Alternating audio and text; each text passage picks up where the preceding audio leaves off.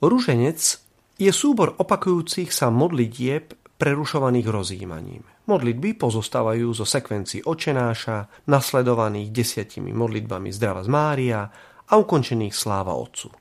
Takáto sekvencia sa nazýva desiatok.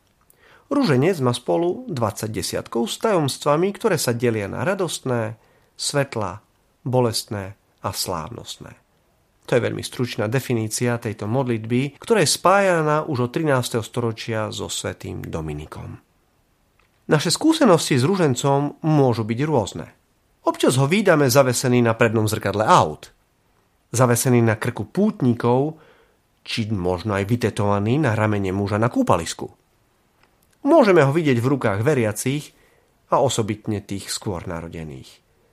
Dokonca ho niekedy majú zavesený na krku aj rokové hviezdy počas koncertov.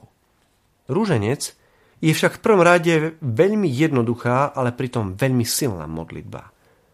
Môže sa ju modliť každý a všade.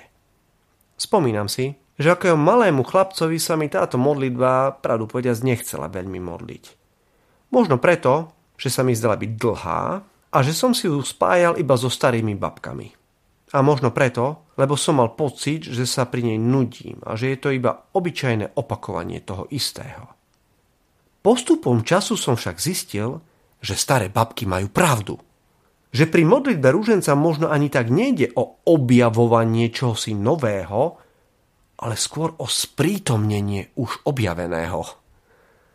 Je to stretnutie s Matkou Boha, s ktorou sa láskyplne rozjíma o jej synovi. Jednoducho som zistil, že na ruženec je potrebné dorásť a dospieť. Ak sa v prítomnosti niekoho cítime naozaj veľmi dobre a dokonca mu aj vyznávame lásku, tak mu to môžeme opakovať aj 1000-krát a neomrzí nás to. Tak to vidím dnes. Na ruženec je potrebné dorásť. Dorásť v láske. Nech nám teda v tom dnes pomáha Božia Matka.